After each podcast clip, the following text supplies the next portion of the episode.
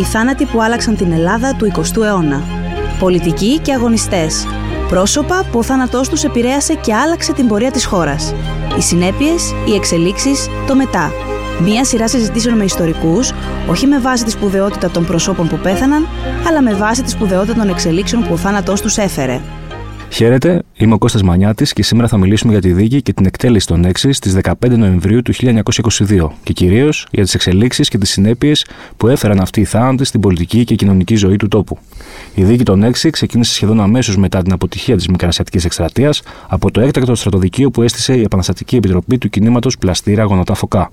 Μαζί μας, για να μιλήσουμε για όλα αυτά, έχουμε τον Σωτήρη Ριζά, Διευθυντή Ερευνών στο Κέντρο Έρευνας της Ιστορίας του Νεότερου Ελληνισμού της Ακαδημίας Αθηνών. Κύριε Ριζά, καλησπέρα σας. Καλησπέρα. Καταρχάς, ε, να σας ρωτήσουμε πώς φτάσαμε μέχρι τη δίκη. Δεν σας ζητώ να μου περιγράψετε ούτε ολόκληρο τον εθνικό διχασμό, ούτε ολόκληρη τη Μικρασιατική Εκστρατεία. Απλώς ένα μικρό πέρασμα από τους σταθμούς που εσείς ίσως θεωρείτε τους πιο σημαντικούς μέχρι την ημέρα της έναρξης αυτής της δίκης. Η δίκη σχετίζεται άμεσα με την ε, μικρασιατική καταστροφή. Είναι μια προσπάθεια να εκαθαριστεί αυτή η υπόθεση, να αποδοθούν ε, ευθύνες. Παρ' όλα αυτά υπάρχει και μια πιο έμεση σύνδεση με τον εθνικό διχασμό, ε, με την οξύτατη ομολογουμένως αντιπαράθεση μεταξύ των δύο παρατάξεων, η οποία πολύ συχνά υπερβαίνει τα πολιτικά και τα θεσμικά και τα συνταγματικά όρια. Αξίζει να θυμηθεί κανείς ότι για παράδειγμα το, το 1920 έγινε μια απόπειρα δολοφονίας του Βενιζέλου στο Παρίσι όταν αυτός ετοιμαζόταν να επιστρέψει στην Ελλάδα όντας με κάποιο τρόπο θριαμβευτής, αφού μόλις είχε υπογραφεί η συνθήκη ειρήνης των Σευρών, η οποία υποτίθεται ότι δημιουργούσε την Ελλάδα των δύο υπήρων και των ε, πέντε θαλασσών. Υπάρχει ένα δυναμικό σύγκρουσης mm. συνεπώς, εκτός από την άμεση σύνδεση που έχει με την ε, μικρασιατική καταστροφή, μπορεί να νοηθεί και στο ευρύτερο πλαίσιο του, του εθνικού διχασμού. Ήταν η ίδια περίοδος που σκότωσαν και τον Ιωνα Δρακούμη. Βεβαίως. Ο Γήπαρης. Βεβαίως. Το παλίκαρο του Βενιζέλου, θα λέγαμε. Νομίζω ότι αυτή η σύγκρουση εκτός ε, ορίων ξεκινά το Νοέμβριο του 1916 με τα Νοεμβριανά, είναι κατά κυριολεξία ένα πογκρόμ, εξελίσσεται ευθύς μετά την ε, ένοπλη αντιπαράθεση των ελληνικών δυνάμεων που είναι πιστές στο βασιλιά και στην ε, κυβέρνηση με το συμμαχικό άγημα που αποβιβάζεται πρώτα στον Πειραιά και έρχεται στη συνέχεια στην Αθήνα ακολουθείται από τις ε, διώξεις εναντίον των βενιζελικών πολιτών που καταλήγουν σε δεκάδες ε, θανάτους. Είναι το ανάθεμα κατά του Βενιζέλου. Είναι μια εποχή η οποία ενώ θα ήταν υπερβολικό να χαρακτηρίζεται εμφύλιος πόλεμος δεν υπάρχει μια διαρκής ε, σύγκρουση ένοπλη η οποία να έχει τις διαστάσεις ενός πολέμου το λένε ορισμένοι ιστορικοί ότι πρόκειται για έναν εμφύλιο πόλεμο, νομίζω ότι είναι υπερβολικό. Παρ' όλα αυτά υπάρχει σαφώς μια διάσταση βίας, υπάρχει μια διάσταση ανθρώπινων απολειών η οποία δεν μπορεί να αγνοηθεί λίγο πολύ. Αυτό είναι το πλαίσιο, εγγράφεται δηλαδή στο πλαίσιο αυτής της ε, σύγκρουσης η δίκη των έξι. Τον Αύγουστο του 22 έχουμε τη Μικρασιατική καταστροφή.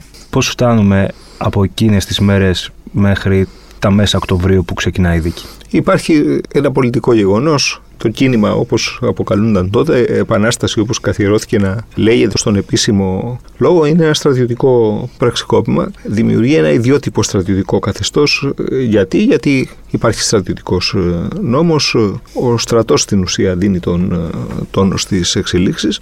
Παρ' όλα αυτά προσφεύγει στις υπηρεσίες του Βενιζέλου. Ο Βενιζέλος καλείται να χειριστεί το ζήτημα της ε, συνθήκης ειρήνης, των διαπραγματεύσεων που θα οδηγήσουν στη συνθήκη ειρήνης και κανείς δεν πιστεύει ότι αυτό το στρατιωτικό καθεστώς θα μονιμοποιηθεί. Είναι συνεπώς ένα ιδιόρυθμο στρατιωτικό καθεστώς. Παρ' όλα αυτά υπάρχει μια πρώτη πολιτική συνέπεια εξορίζεται και πάλι ο βασιλιάς Κωνσταντίνος, ανατρέπεται η κυβέρνησή του. Υπάρχει όμως το ζήτημα της ε, απόδοσης των ευθυνών. Να σας διακόψω λίγο. Πριν μιλήσουμε για τις ευθύνες που αναζητήθηκαν στα πολιτικά πρόσωπα. Ο βασιλιάς Κωνσταντίνος γιατί τη γλίτωσε τόσο φθηνά; Νομίζω γιατί είναι μια εποχή που παρά το γεγονός ότι υπάρχουν πια δημοκρατικά στοιχεία, υπάρχουν δημοκρατικές ε, αντιλήψεις οι οποίες επιδιώκουν να επιβληθούν, είναι ακόμα αδιανόητο να χάσει τη ζωή του ενδεχομένως ή να φυλακιστεί ένας ε, εστεμένος.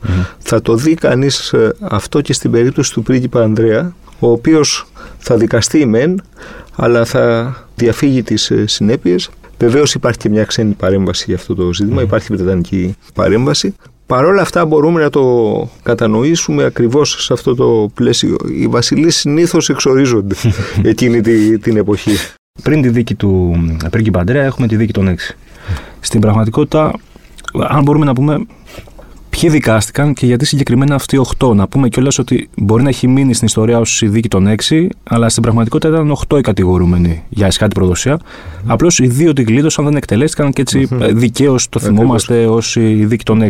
Ποιοι ήταν αυτοί και γιατί συγκεκριμένα αυτοί; Είναι πέντε πολιτικοί και ένας ε, στρατιωτικός οι οποίοι εκτελούνται. Ξεκινώντας από το στρατιωτικό, είναι ο αρχιστράτηγος ε, της στιγμής της ε, καταστροφής ο Χατζανέστης, ο οποίος παρόλα αυτά υπηρετούσε ως ε, αρχιστράτηγος μόλις για δυόμισι μήνες. Είναι λίγο άδικο. Ε, σαφώς και πέραν του ηθικού θέματος ας πούμε ότι δεν μας απασχολούν οι, mm-hmm. οι ηθικές σταθμίσεις επί πραγματικής βάσεως είναι λίγο δύσκολο να σταθεί μια κατηγορία και μάλιστα εσχά της προδοσίας για έναν άνθρωπο ο οποίος δεν μπορούσε καλά καλά να ελέγξει το στρατιωτικό μηχανισμό σε αυτό το διάστημα στο οποίο υπηρέτησε. Αντίθετα, δεν ε, ήταν ε, κατηγορούμενος ο προηγούμενος εξτράτηγος, ο Παπούλας, ο οποίος ε, βεβαίως κατέθεσε ως ε, μάρτυρας, η μαρτυρία του ήταν επιβαρυντική για τους ε, κατηγορούμενους.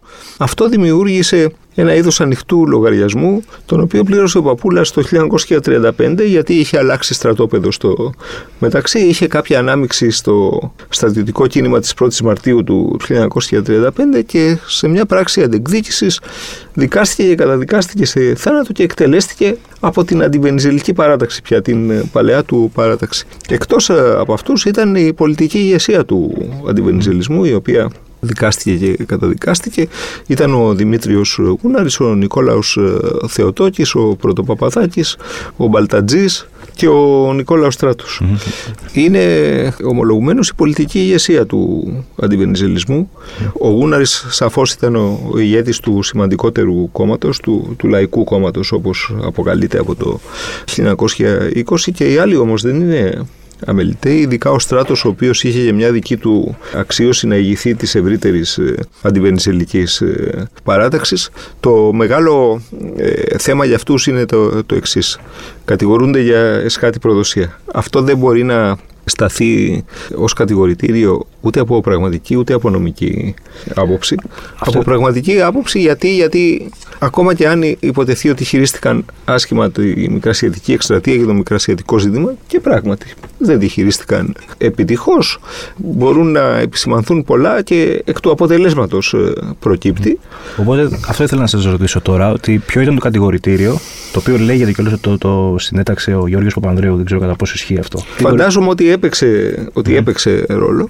Και από εκεί και πέρα υπάρχει και το τυπικό ζήτημα ότι ούτως ή άλλως ε, τα εδάφια αυτά τα οποία χάνει ως εκ της του ο, ελληνικός στρατός, δεν έχουν παραχωρηθεί κατά κυριαρχία στην, στην Ελλάδα. Έχει παραχωρηθεί η διοίκησή τους. Και πέραν αυτού, επίσης, η συνθήκη των Σευρών δεν έχει επικυρωθεί από Δεν είναι ένα ε, νομικό κείμενο που έχει παραγάγει συνέπειες. Επομένως, το να χαθούν αυτά τα εδάφη δεν μπορεί να πει κανείς ότι είναι παραχώρηση, ας το πούμε, της ελληνικής γης. Ε, από εκεί και πέρα, στην καρδιά του κατηγορητηρίου, τι βρίσκεται; Βρίσκεται το, το γεγονός ότι η πολιτική των ε, κατηγορουμένων συνέτεινε στην απομόνωση της ε, χώρας από τους συμμάχους με αποτέλεσμα να αντιμετωπίσει μόνη έναν αντίπαλο ο οποίος αποδείχθηκε ότι ήταν ακατάβλητος.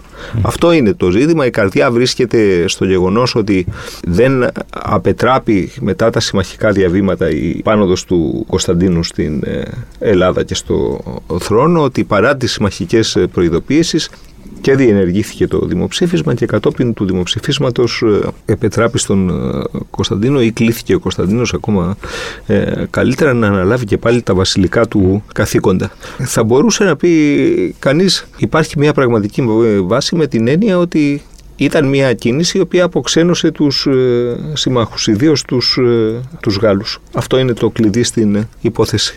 Παρ' όλα αυτά δεν ε, αμφέβαλε επίσης κανείς ότι όταν συνέβη αυτό υπήρχε μια πλειοψηφία η οποία ευνοούσε αυτή την ε, εξέλιξη. Οπότε, συγγνώμη που ξαναγυρνάω πίσω, η κατηγορία ποια ήταν; Η κατηγορία είναι εσχάτη το πραγματικό της οποίας όμως βασίζεται κυρίως σε αυτό το ζήτημα.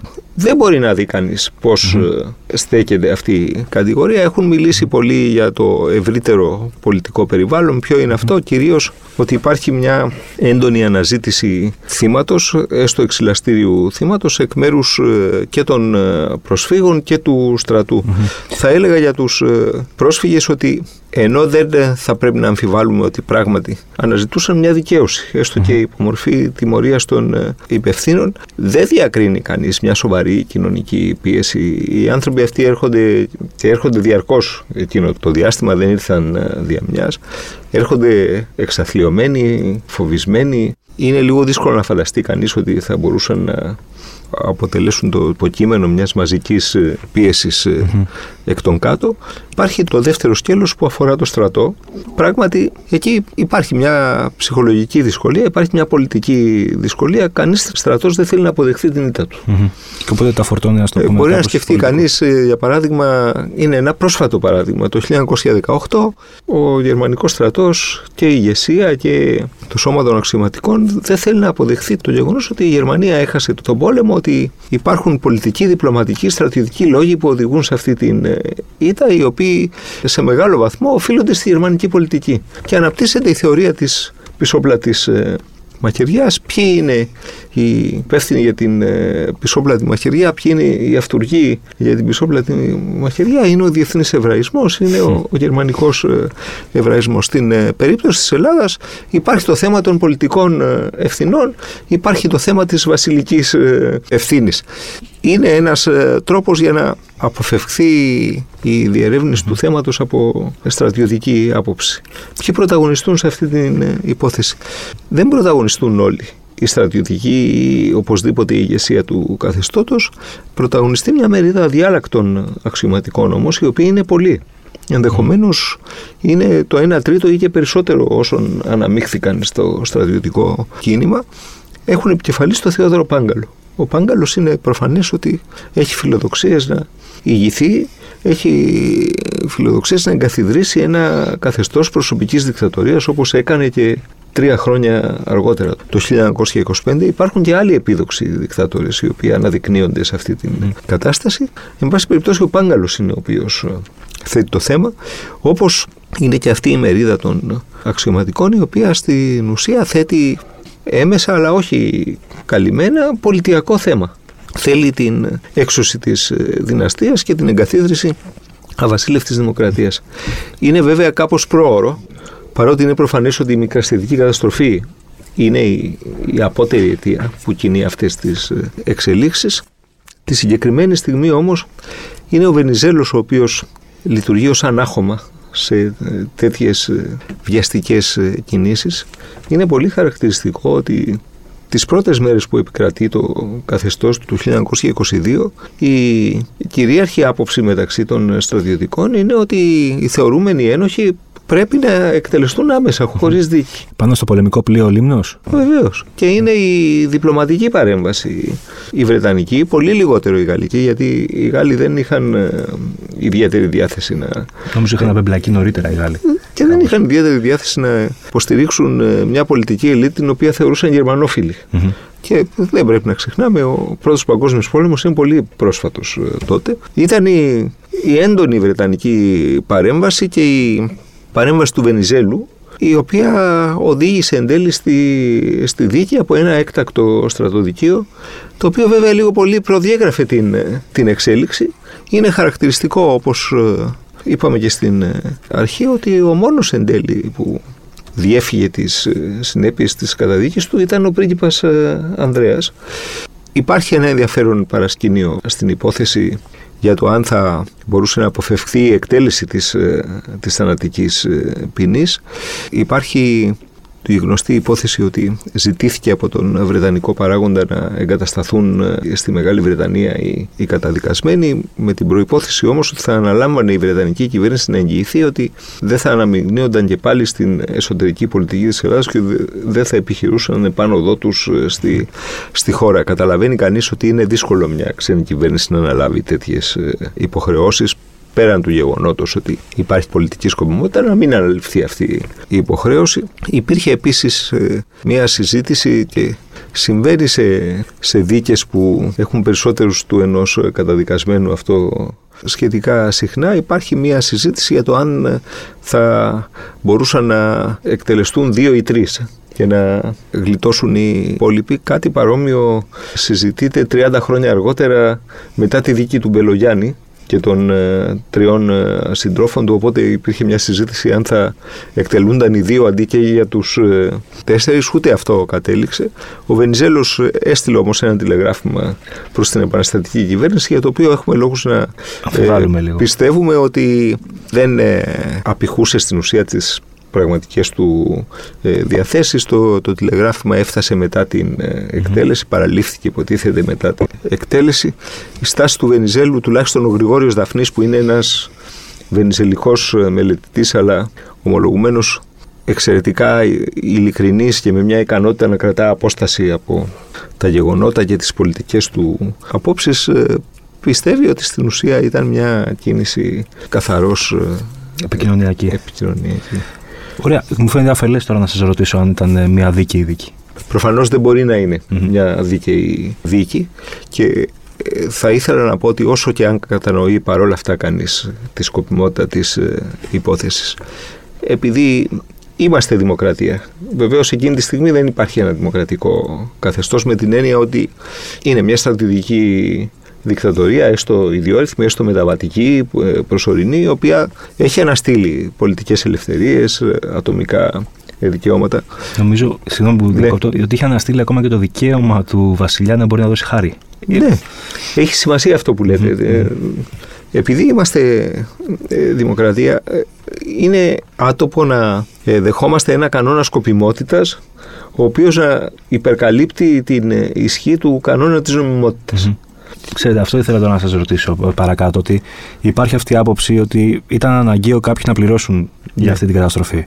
Και ότι αυτή η δίκη όντως κατάφερε και εξευμένη σε κάπω το λαϊκό αίσθημα και την οργή των προσφύγων. Ότι ακριβώς επειδή έφερε αυτήν την εκτόνωση σε μια κοινωνία που έβραζε, καλώς έγινε και ας ήταν άδικη.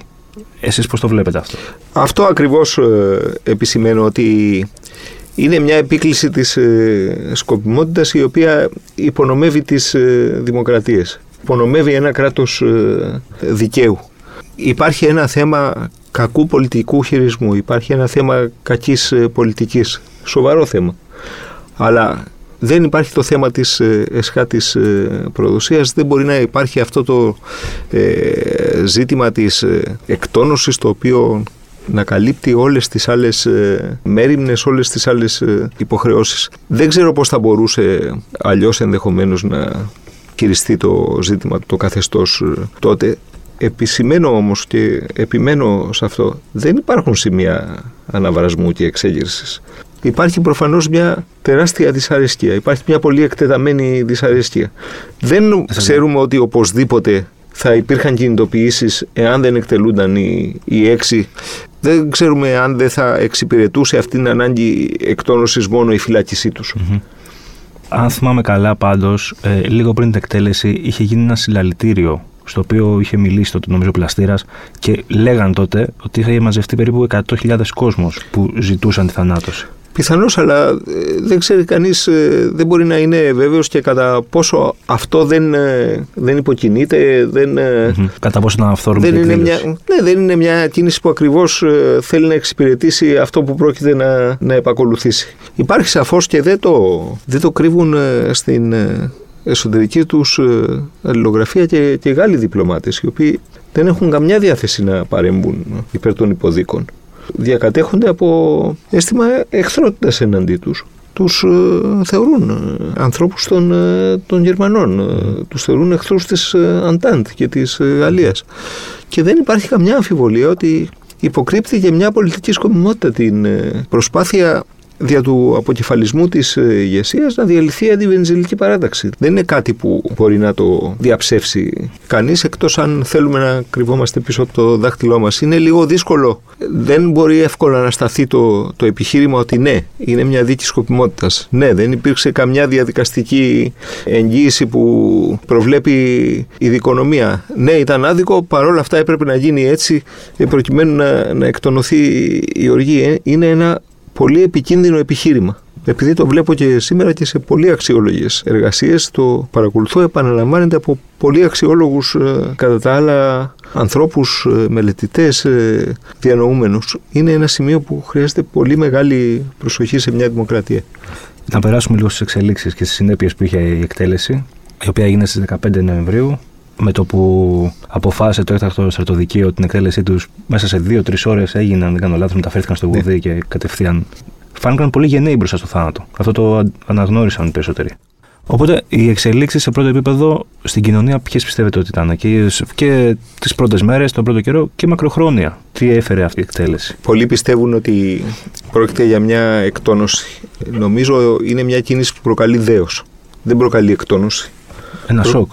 Προκαλεί δέος, προκαλεί σοκ. Από αυτή την άποψη μπορεί να ερμηνεύεται ως ε, ε εκτόνωση το σάστισμα, το, το μούδιασμα. Mm-hmm. Εν πάση περιπτώσει, ε, όμως, έστω ότι είναι μια κίνηση που κατασυγάζει πάθη και επιβάλλει μια πιθανή εκτόνωση. Εγώ θα το έλεγα σκοπιτήριο για την ώρα.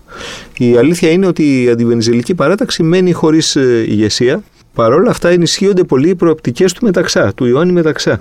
Γιατί συμβαίνει αυτό, ήταν ο μόνος αντιβενιζελικός, ο οποίος είχε αρνηθεί να αναλάβει οποιαδήποτε ευθύνη ε, στο πλαίσιο της διαχείρισης της μικρασιατικής ε, εκστρατείας. Αυτά είναι γνωστά. Το 1922 είναι ο μόνος που μπορεί να διεκδικήσει την ε, ηγεσία του αντιβενιζελισμού εκ των πραγμάτων.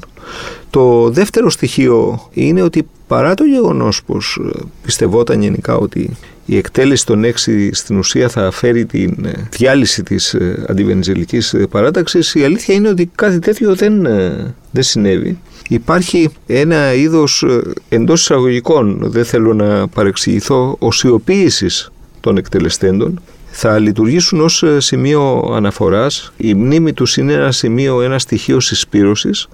Αυτό θα το δει κανείς κατ' επανάληψη τα επόμενα χρόνια.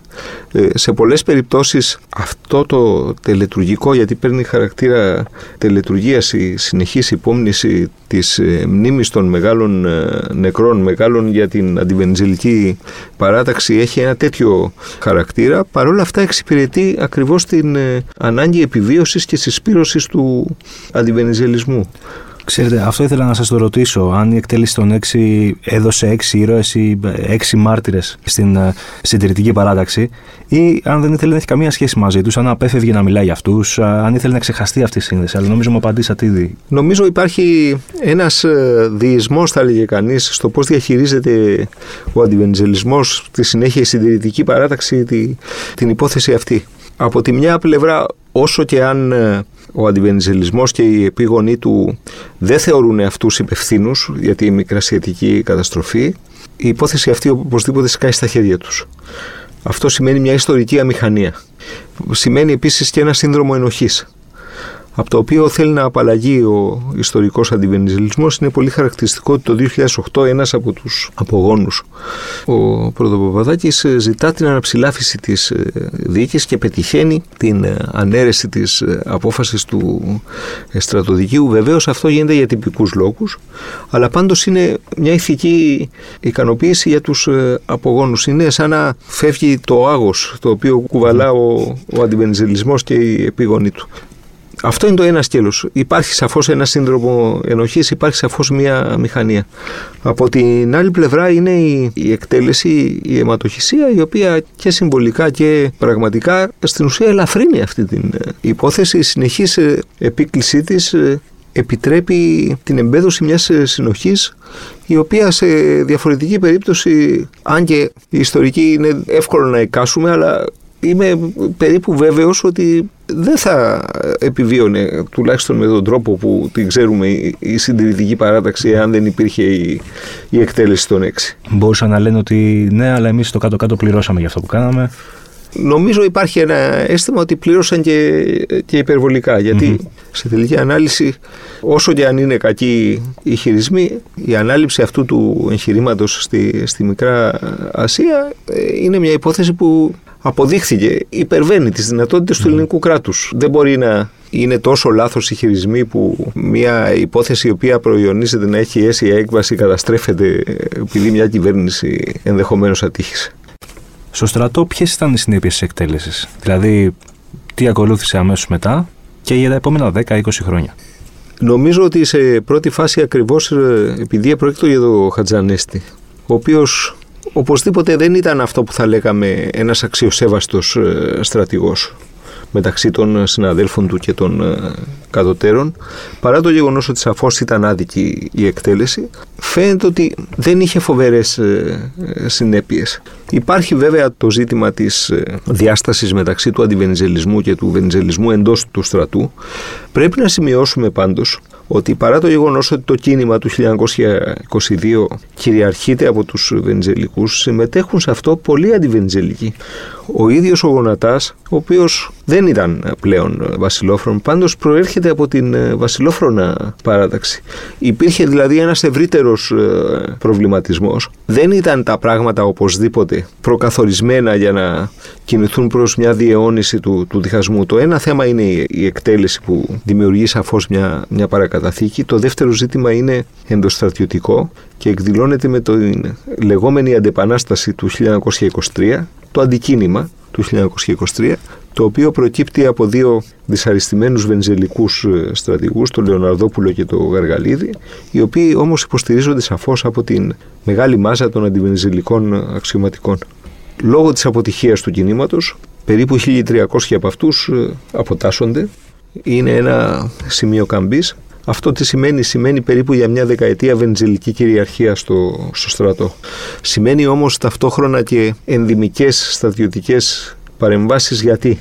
Νομίζω η, σύγκριση μπορεί να γίνει εύκολα για να καταλάβουμε γιατί μιλάμε με το τουρκικό στρατιωτικό κατεστημένο της προ-Ερντογάν εποχής. Η ελληνική στρατιωτική ηθήνουσα ομάδα σαφώς είναι βενζελική, σαφώς είναι δημοκρατική από το 1924 και μετά. Δεν είναι όμως συμπαγής είναι κατακαιρματισμένοι από πελατειακά δίκτυα. Δεσπόζουν στο, στο εσωτερικό της ε, οι λεγόμενοι παράγοντες, οι οποίοι έχουν τη δική τους ακολουθία. Είναι ο Πάγκαλος, είναι ο Πλαστήρας, είναι ο Κονδύλης, είναι και άλλοι μικρότερης ε, εμβέλειας.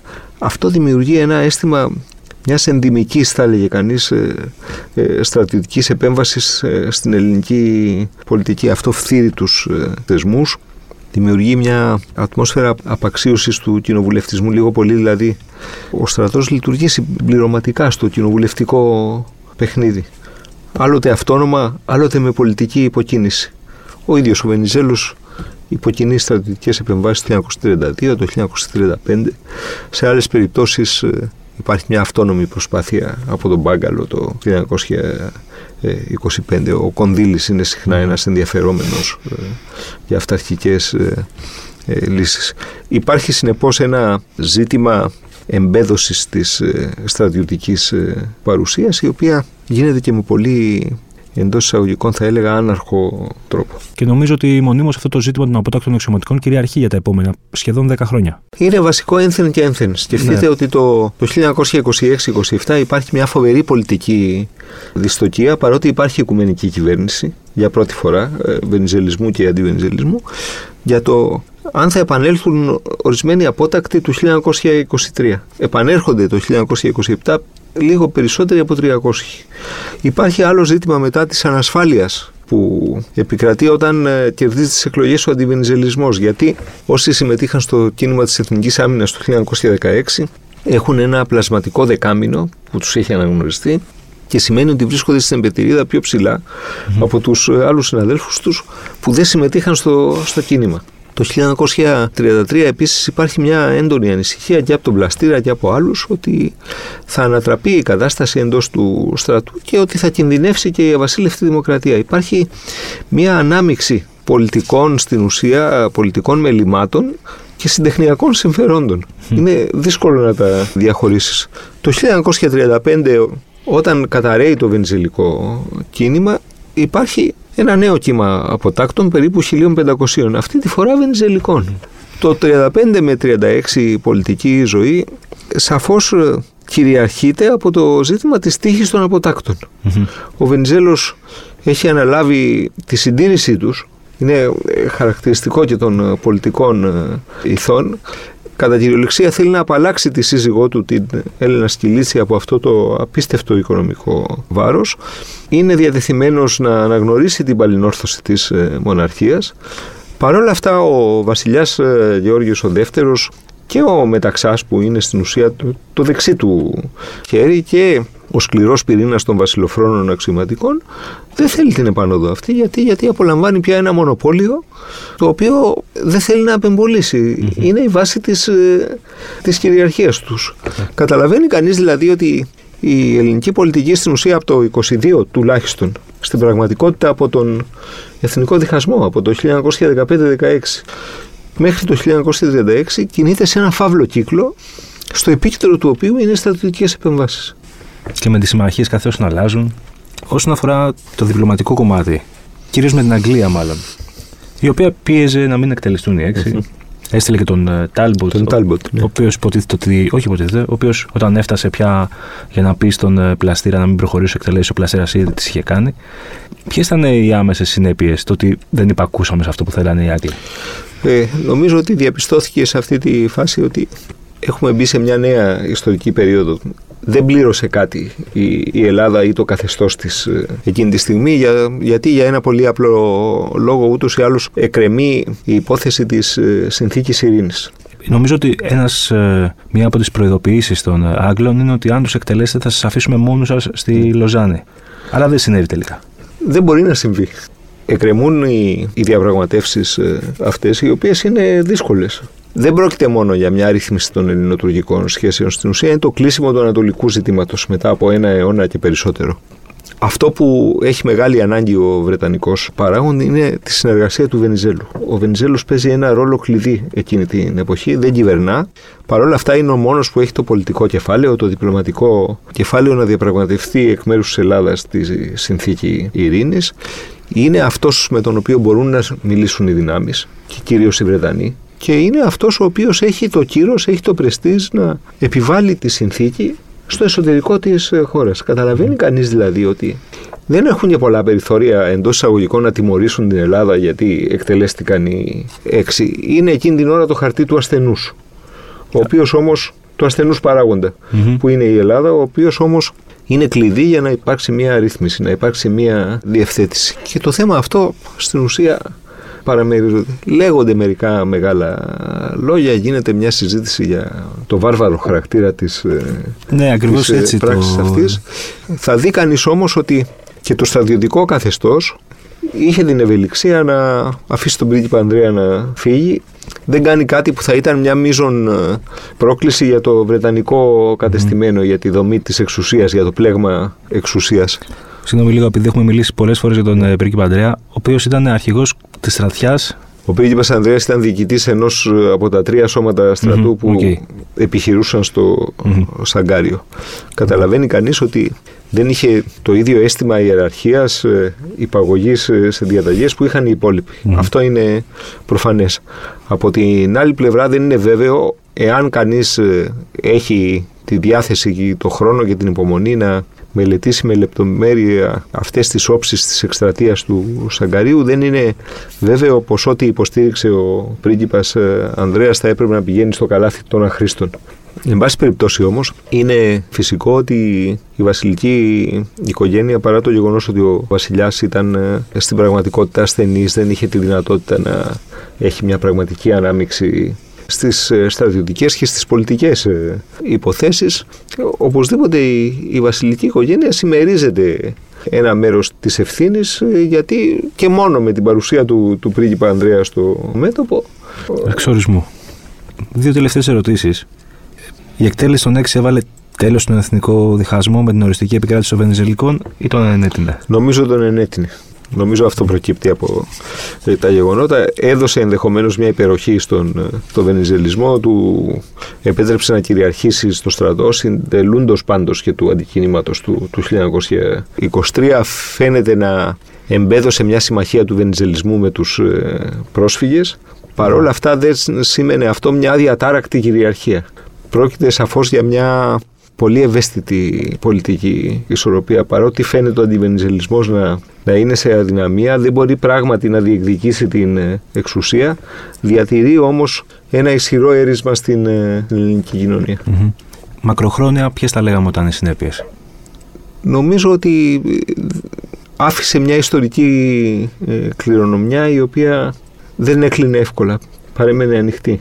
Το 1929 ο Βενιζέλος είχε επιστρέψει στην πολιτική και επικεφαλής μιας ε, πανίσχυρης και ανεπανάληπτης ε, πλειοψηφίας. Δεν υπήρξε ποτέ πολιτικός μετά το 1928 που να πάρει και πάλι το 61% των ψήφων στις εκλογές. Υπήρξε όμως μεγάλο θέμα όταν αποφάσισε να συμπεριλάβει στο συνδυασμό υποψηφίων για την ε, Γερουσία το Στυλιανό Γονατά. Θεωρήθηκε ότι είναι μια επιβεβαίωση του διχασμού, είναι μια επιβεβαίωση του σχίσματος, ότι δεν ήταν απολύτως ειλικρινής όταν έλεγε ότι θέλει να υπερβεί τις συνέπειες του σχίσματος ή, εν πάση περιπτώσει, θεωρήθηκε ότι ήθελε να τις υπερβεί, αλλά με τους όρους της μίας ε, πλευρας Αφήνει συνεπώς μια κληρονομιά η οποία δεν κλείνει. Υπάρχει μια ιστορική εκκρεμότητα. Κύριε Ριζά, θέλουμε να σας ευχαριστούμε πάρα πολύ. Και εγώ σας ευχαριστώ πολύ. Να είστε καλά.